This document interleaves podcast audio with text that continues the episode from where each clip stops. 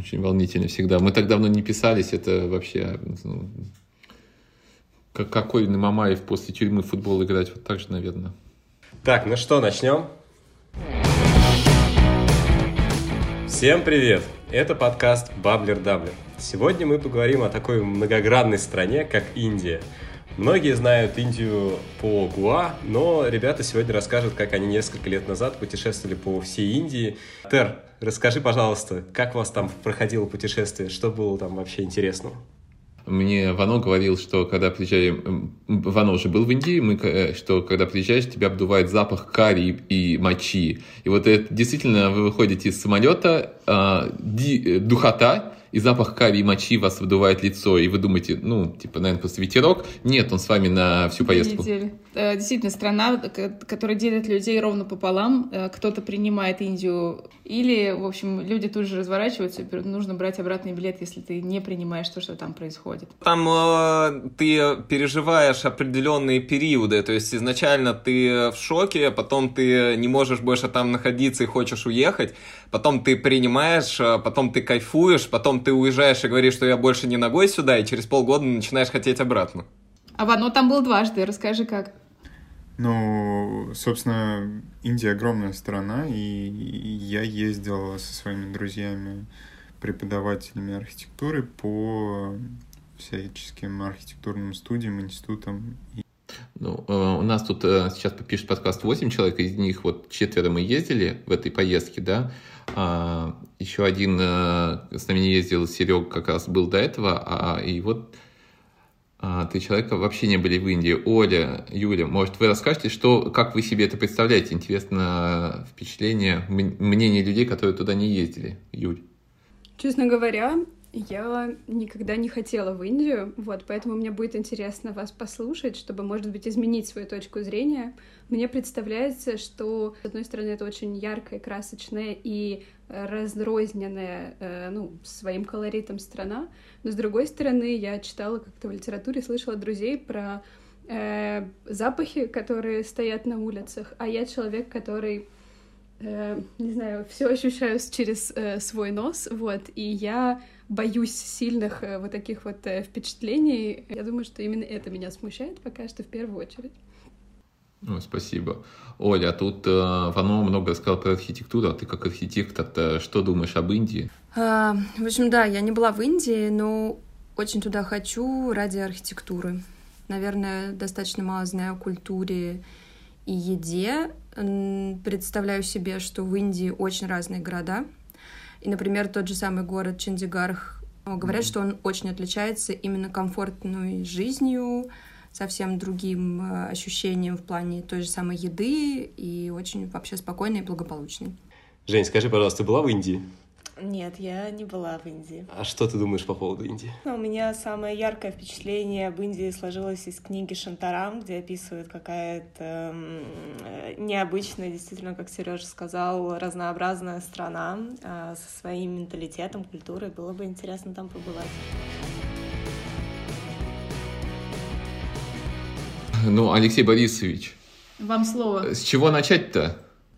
Но мне кажется, мы идеально спланировали начало с Витой, потому что мы поехали на Гуа, и это медленное погружение.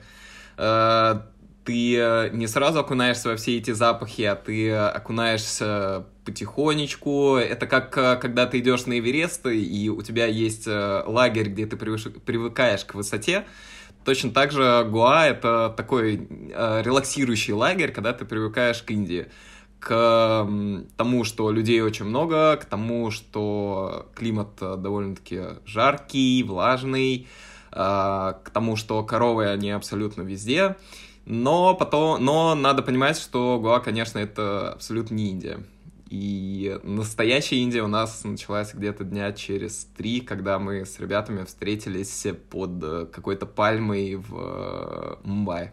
Вспоминая Гоа, никаких ярких честно говоря, впечатлений меня не вызвало. То есть это хороший курорт, там действительно очень много хиппи, все, все постоянно тусуются. Мы даже с Борисом сходили на йогу на, на крыше. Борис сходил туда и, и сказал, все, теперь я настоящий йог, мне можно больше не продолжать. Самая тру йога у меня уже была.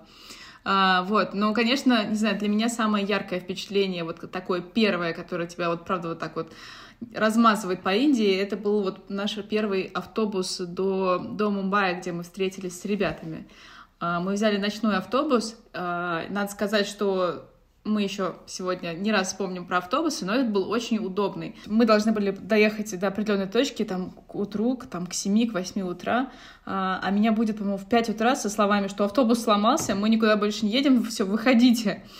И я помню, что я сплю, а следующий момент я уже стою на трассе на индийской с, с, с спальником в руках, там не понимаешь, где нахожусь и что делать дальше.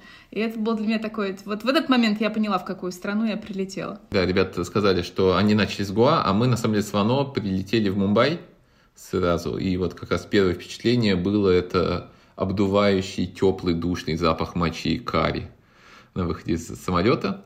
Вано, как тебе? Невероятно душный, теплый запах мочи. Очень душный. То есть, ну, вообще поражаешь, насколько, а, в принципе, может быть жарко. И со временем становится только жарче. Как вы спасались от жары? Какие есть лайфхаки? Тень. Тень и постоянное, постоянное потребление воды. В какой-то момент э, расход воды увеличился до одного литра в минуту, потому что ты э, пол-литра выпиваешь и пол-литра выливаешь на себя. Первое впечатление, у меня всегда больше всего впечатление от э, того, как надо общаться с водителями. Это всегда какой-то супер квест. Э, всегда надо найти и куда-то поехать. И мне кажется, дорога — это одно из основных развлечений в Индии, потому что она всегда разная, там всегда что-то происходит это какая-то невероятная суета, которая кажется суетой, но на самом деле за ней большой порядок. И это такой способ отдохнуть. То есть ты вроде как в суете, но при этом совершенно отрешен от там, своих будничных мыслей, поэтому... Потому что в будни у тебя не появляется мысль, как выжить. Ну ты да, да, думаешь да. об этом в Москве. А там это твоя будничная мысль. Да, да, наверное. А что у вас была за история по поводу съемок в фильме, в индийском фильме? Да, мы э, чуть не... Как известно, второе название Мумбаи — это Бомбей. А Бомбей — это центр киноиндустрии Индии. И там можно спокойно попасть в фильм, либо в какой-то видеоролик, потому что, будучи европейцем, ты очень отличаешься от всех остальных, с тобой всегда хотят сфотографироваться, а лица европейцев очень ценятся в кино. И, соответственно, мы просто шли по улице, к нам подошел мужик, как обычно у нас рекламщики раздают какие-нибудь листовочки, он нам дал листовочку и говорит, вы не хотите завтра прийти и сняться у нас вот ролик, мы снимаем рекламу дезодоранта, не хотите принять участие и заработать деньги? Это, конечно, было бы супер э, классно и интересно, но мы на следующий день улетали, а потом, общаясь э, с друзьями, которые тоже были в Индии, выяснилось, что очень многим европейцам реально на улице просто предлагают сняться в кино. Ну, то есть это ни разу не развод, это действительно, в общем, такая практика, потому что действительно нанимать актеров, они, наверное, будут э, профессиональных дорогие, а тут, в общем, для массовки и, и статус как бы фильма уже повышается.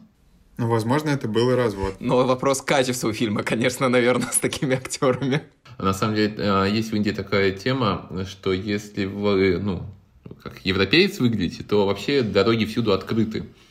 И так мы на самом деле есть в Мумбаи очень дорогой отель, самый красивый, как это называется он. Там, по-моему, называется да. Махал, что да, ли? Да, как да, так, да? да? Но его невозможно не видеть, если вы приедете в Мумбаи. Тут просто дворец. Я вообще очень хотел там переночевать, но там номер стоил двадцатку в сутки. Ну, вообще, в следующий раз надо восстановиться на ночь. И мы совершенно в каком-то жутком виде решили, что именно там э, мы хотим попить вина вечером. Ну, мы были явно не под стать этому отелю в Москве, в подобное уровне заведения нас не пустили бы. А тут сразу супер уважение, сразу нас там пропустили без очереди, там бар туда, все, что хотите, сейчас мы вам все устроим. Такое специфичное ощущение. А туда мы попали, потому что больше нигде алкоголь не продавали. Важно сказать, что алкоголь, в принципе, нам было всегда очень нужен что европейцы часто травятся в, в Индии. И ни, ни в коем случае нельзя пить воду ни из-под крана, ни лед никакой, который, в общем, индус, индусы вот сами могут пить, потому что наши желудки к этому не приспособлены. Вот. И очевидно, что, ну, то есть, воду мы пили только бутилированную, но без еды, конечно же, ни, никуда не денешься. И чтобы, в общем, себя обезопасить и не отравиться, как впоследствии случилось, слушайте дальше наш подкаст, то после каждого приема пищи мы, мы принимали немного алкоголя крепкого. По 50 грамм, да, старались. А, да, давайте чуть про Мумбай. Я хотел добавить, что, с одной стороны, были невероятно красивые здания Мумбая. Это такая английская архитектура, ну, очень красиво. Но при этом э, уже была видна вот эта жуткая нищета, то есть вы идете, мы шли по какому-то мосту, видим э, простыню лежащую, и в какой-то момент просто я понимаю, что это не простыня, это чей-то дом. Люди живут в коробках под мостами, и, ну, вот тут уже все это начинало шокировать уже по, по, в голове начала пробегать мысль, а давайте улетим отсюда в Париж или в Тбилиси. в какой-то из вечеров мы уже смотрели всерьез билеты. Про это потом. Да, но при этом в Мумбаи есть и отдельный район для богатых. Как ни странно, Мумбай огромный, есть район прачечный, есть районы бедный, есть богатый район. И там нет никакого кордона на входе, но вы как-то идете-идете, и внезапно нищих вокруг уже нету. Очень красивая набережная, очень богатые индусы гуляют по этой набережной, красивый закат, какая-то опера, но никакого вот именно забора, что сюда бедным заходить нельзя, нету. И при этом в Мумбаи есть также вообще Трущобы – это целый огромный район и просто коробок, да. Ну вот туда, я не знаю, есть ли экскурсии, и не хочется, и не стоит, и, кстати, случайно вы туда тоже не попадете. То есть нет, не будет такого, что вы гулять по Мумбаи, оказались в трущобы, где холера. Нет, а там все вполне себе очевидно зонировано, ну, понятийно, так сказать. Вот, давайте, в общем, да, из Мумбаи дальше была, мы двинулись э, на самолете, насколько я помню, да, Борис? В Силигури.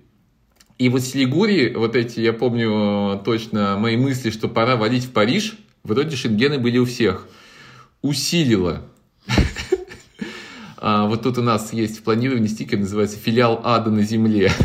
Ну, Силигури был перевалочным пунктом по пути в Дарджилинг. А зачем мы, кстати, хотели ехать в Дарджилинг? Кто расскажет? Вано. Опять я, да. А, ну, ты же хотел. Ну, поезд. я хотел в Дарджилинг, потому что там есть поезд на Дарджилинг. Это старый поезд, который сделали еще англичане сто лет назад. Вот он сто лет как есть. Ну, то есть это не поезд, это паровоз. Маленький и красивый. Узкоколейка. Их таких э, штуки три в Индии разных. И они все горные, то есть они очень красиво идут по горам. Очень хотелось это увидеть. Ну, это было действительно стоящее, потому что, сбегая вперед, до Джилинг, э, ну вот мы долетели до Сигури, дальше джипы, серпантин, горы, вверх, вверх, вверх, бесконечно. Мы уже в мае чуть-чуть окунулись в эту антисанитарию, а Дарджилинг это действительно английская деревня в горах, где живут уже не совсем индусы, а скорее всего не пальцы. Э, да, английский поезд едет э, мимо таких каменных английских совершенно домов, и там уже нет вони, Э, запаха, простите, запаха, там нет э, такой прям нищеты, то есть там чуть прохладнее, поэтому, видимо, меньше что-то гниет, и там действительно ощущение, что все в порядке, в плане чистоты, по крайней мере. Э, вот, и да, и фильм «Поезд на Доржинник», наверное, смотрели все. Если не смотрели, очень советую. Там, наверное, какие-нибудь платные услуги есть для туристов, да? Да, но на самом деле вот мы сейчас просто по порядку расскажем про все из них. Это первое, конечно, мы поехали на поезде.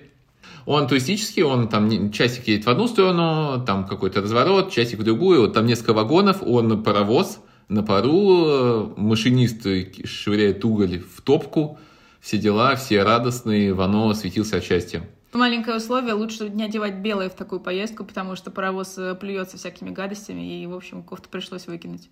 Да, и поезд под защитой юнеско, насколько я помню даже. Значит, это раз. Что еще можно делать в Дарджилинге? Второе... За деньги. За деньги. За деньги э, Иван, после того, как Ивано покатался на поезде, и надо это запомнить, он пошел, взял мотоцикл. Индия — это страна, где до сих пор делают э, старые английские мотоциклы Royal Enfield. Э, делают по лицензии, и они там выпускаются новые. Все индусы их знают, покупают, любят и умеют чинить, и их можно взять в прокат. Я давно мечтал это сделать, собственно, нашел такую контору и, конечно, мало, но покатался вот прям, прям по серпантинам. А, это очень стоит того. Не знаю, я... Лучше, конечно, кататься неделю, уезжать там в сторону севера, северо-востока, в сторону Леха, Непала и, и действительно гор. Но хотя бы так. Я хотела добавить, что я помню твои глаза после того, как ты покатался там на мотоцикле, они просто были полны счастья, и, в общем, по-моему, ты был готов уже ехать обратно, потому что всю свою программу ты там выполнил. Очень круто. Ну и, собственно, если продолжить тему, что, что еще в Дарджилинге, то, не знаю, многие, наверное, помнят из детства такой пакетик чая с надписью «Дарджилинг». Вот, собственно, Дарджилинг — это про чай. Там на горах растут чайные плантации, чай можно купить очень свежий, посмотреть, сходить на экскурсию. Вот ребята, по-моему, были. Ну да, мы шли на самом деле на чайную плантацию, было очень красиво, горы, чай, именно дожджилинг, и мы такие идем, идем, идем, и где-то посередине дороги до непосредственно фабрики мы увидели маленький домик и тетушку, которая, на удивление, довольно-таки хорошо говорила по-английски и заманила нас э, к себе. Э, заварила какой-то безумным, безумным способом э, чай, и рассказывала веселые истории про то, как, э, ну да, здесь, ну так, немного опасно. Вот недавно тут э, одного туриста у нас э, тигр съел в палатке. Ну да, ну бывает иногда такое. Бенгальский а, тигр. Бенгальский а, тигр, потому что это Бенгалия, да. И не просто туристы, а хиппи. Вот, а дальше мы дошли непосредственно до самой фабрики. Наверное, больше впечатлений все-таки от э, тети, потому что она рассказывала какие-то такие свои истории. А фабрика, такая обычная фабрика чая, мы закупились там э, этим чаем, но, честно говоря, ну, вот мы здесь на рынке чай повкуснее покупаем, чем тот. Но, наверное, он очень натуральный. Еще в Дарджилинге был музей, любимый Бориса, музей альпинизма. Он а... произвел на тебя большое впечатление? Да, безумно крутой музей, потому что он посвящен восхождениям на Эверест, и там э, представлены, представлена экипировка, которая совершенствовалась э, с начала 20 века, когда начались э, попытки восхождения на Эверест, и до 50-х годов, когда, собственно, Эверест э, покорили. Очень интересный музей, всем рекомендую, кто там будет. А, интересный факт, да, музеем очень долго руководил Шерп, непалец, который, собственно, с э, Хиллари покорил Эверест. То есть yeah. Эверест покорили первый Эдмунд Хиллари и... Тенцинг Наргей.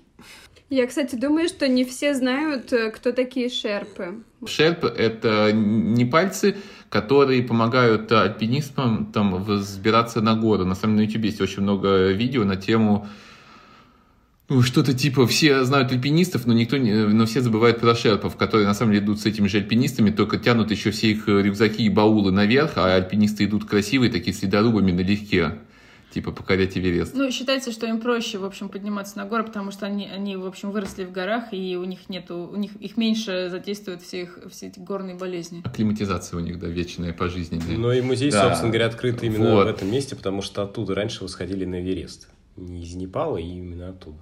А, спасибо, Серег.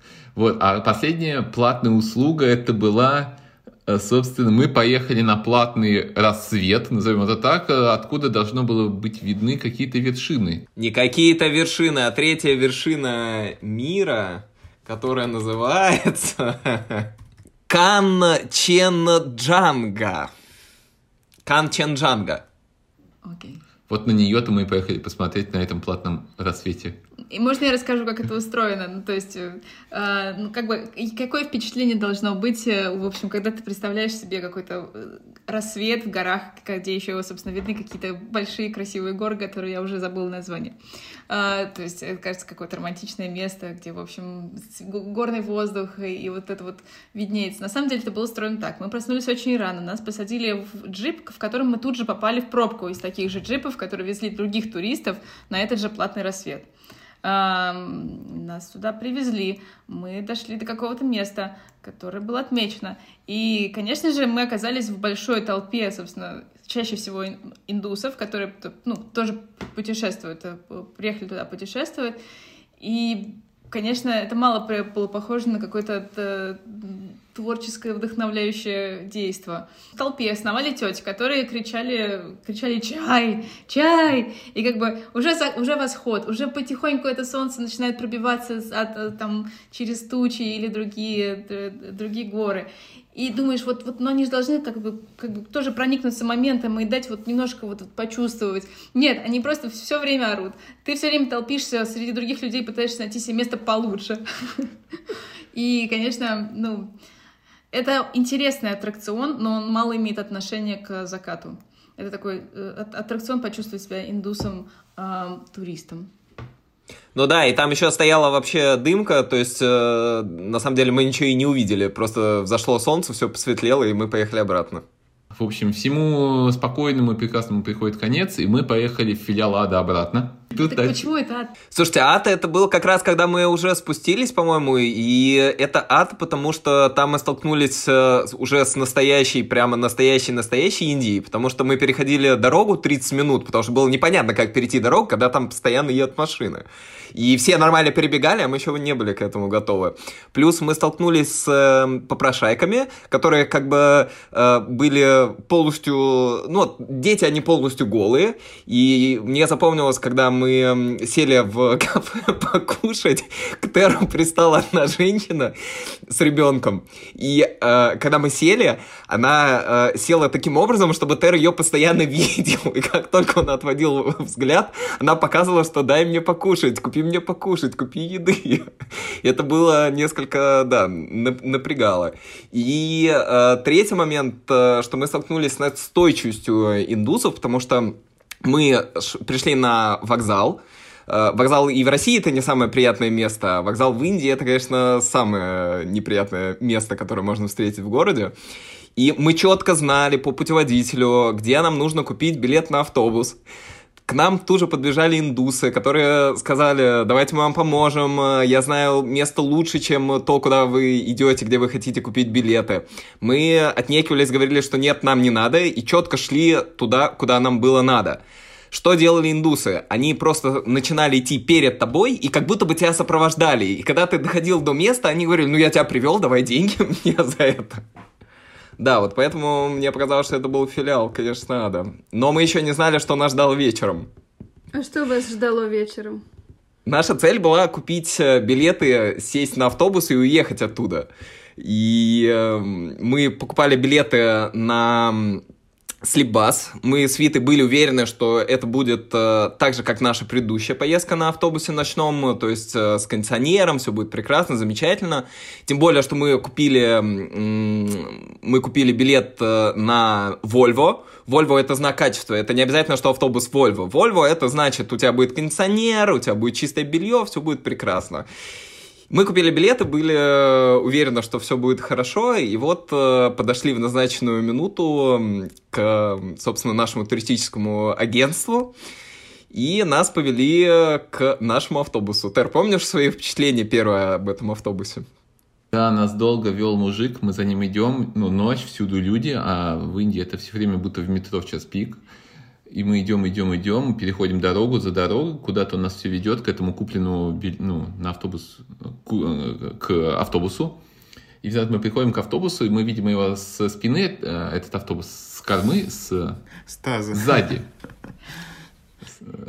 Видимо, это автобус с кормы, и он похож такой, он э, будто бы вот старые наши, как в деревнях ездили раньше автобусы, желтые такие, вот я помню в детстве в деревне. Вот он с э, кормы выглядел так, там были все побиты, все фары сзади, а на нем уже в половину высоты этого автобуса э, были какие-то мешки, чемоданы, и они дальше грузили. И я думал, и мужик, который нас вел, он куда-то отошел, я думаю, он, наверное, пошел там проверить, где наш автобус, сейчас нас отведут к нашему автобусу, потому что первая мысль была, что это явно не автобус, это какой-то памятник автобусу, просто, ну, на автобус валяется тут, типа, вряд ли он ездит.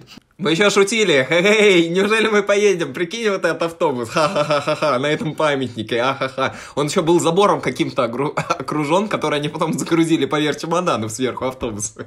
Да, было ощущение, что этот автобус совсем не едет, то есть всю эту композицию того, что автобус не на ходу, а, дополнял то, что он был огорожен забором, который они на него потом и погрузили. Я не понял смысл этого. Ну, я даже не вникаю, но мы сели в этот автобус в итоге, оказывается, был наш автобус. А, да, и у нас были спальные места, там внизу сидячие, а сверху вот спальни, будто для багажа такие полочки, но для людей э, грязные. Но у нас были с собой очень легкие спальники, к счастью. Это вот то, что, наверное, нас спасло. Самые дешевые спальники, легенькие, летние. Меня лично спасло то, что я выпила в тот момент дробину, а он, собственно, имеет такой успокаивающий седативный эффект. И, в общем, дальше мне было все равно, что с нами происходит, и я, наверное, спаслась от каких-то ярких впечатлений. А вот мы с Ваней не спаслись, потому что вы спали, а мы... У нас, во-первых, была форточка, которая постоянно открывалась, из нее начинало дуть. Мне пришлось спать таким образом, чтобы ногой подпирать эту форточку, чтобы она не открывалась. Потом Ваня захотел в туалет. Мы на какой-то из остановок вышли. Там просто какой-то ад из автобусов, из грузовиков, которые сигналят. И причем, да, надо... Вань, помнишь, как э, звучал сигнал этих э, грузовичков? Про звонки нужно сказать отдельно, да, потому что они, они находились как раз именно на уровне, на, на уровне второго этажа, то есть они где-то вот наверху автобуса грузятся. Гудки. А в Индии, в принципе, история, если ты не сигналишь, то тебя не существует, поэтому они сигналят постоянно, все время, вс- независимо от времени суток или, в общем, от дальности движения.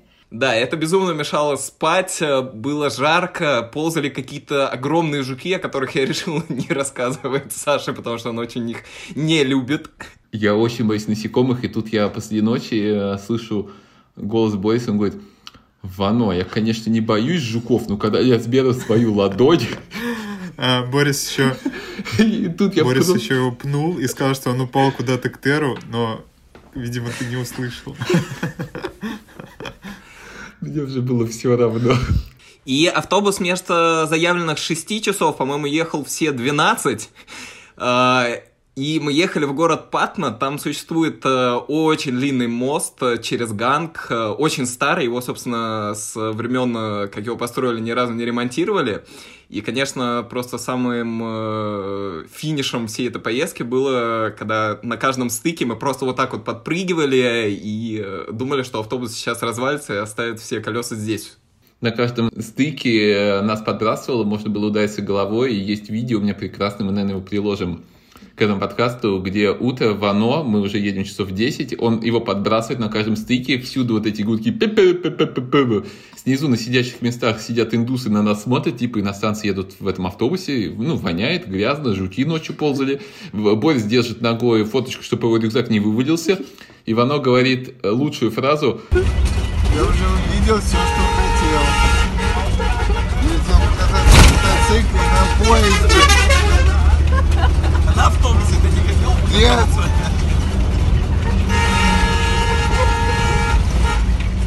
э, жуть э, всего этого с- э, то, что мы приехали на какую-то автобусную остановку, этот автобус, где мы должны были пересесть в другой автобус, но это Индия, эта автобусная остановка была размером как с аэродром, наверное, там не было видно у нее границ, то есть все было в автобусах, непонятно было, куда идти. Мы вышли из автобуса и понимаем, что мы не знаем, куда идти, там нет асфальта, там просто земля, все в пыли, и вокруг нас начинают собираться индусы и просто смотрят на нас. Они причем, ну, ничего не сделают, просто стоят и смотрят. Один из чуваков, индусов, поднял палку с земли и начал чистить зубы.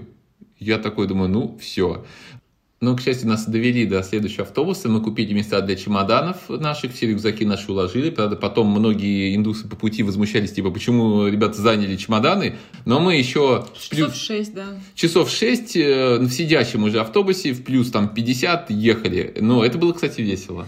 Вот. Но, к счастью, да, этот автобус нас довез до города Боггая. где мы сели в тук-тук. Причем, если раньше мы ездили на двух тук-туках, то здесь мы поместились на один тук-тук со всеми нашими рюкзаками.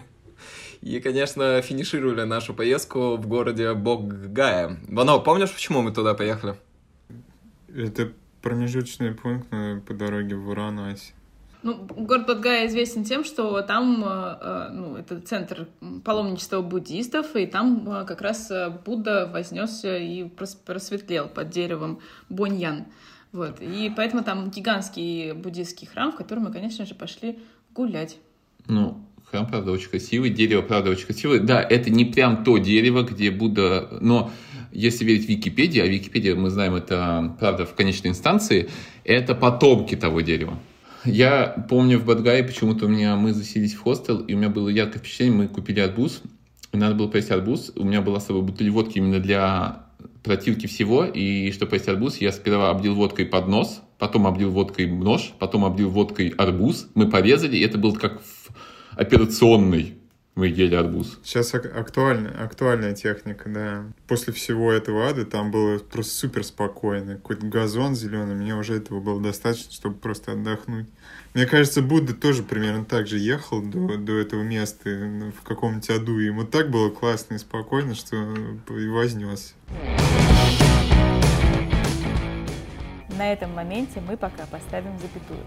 И продолжение наших приключений слушайте в следующем выпуске. Там вас будет ждать следующее. Все покажем, расскажем. Борис, что же за Варанаси-то за город-то? Э, Твой прах был э, развеян э, в Ганге. Ну, возможно, действительно из-за узких улочек. Я думаю, интересно, а что лучше, говном или камнем в голову? Ну, наверное, все говном приятнее. И мы двинули в Агру. Потому что, как мы выяснили, мы были у него не единственные. Но там я никогда точно не побываю. И там-то были слоны. Тут мы получили от Индии пиночек в задницу небольшой. Ты на работу завтра не приду, у меня холера. И вот в этот момент, ну, правда, ты понимаешь, что ты вот посередине человеческого супа,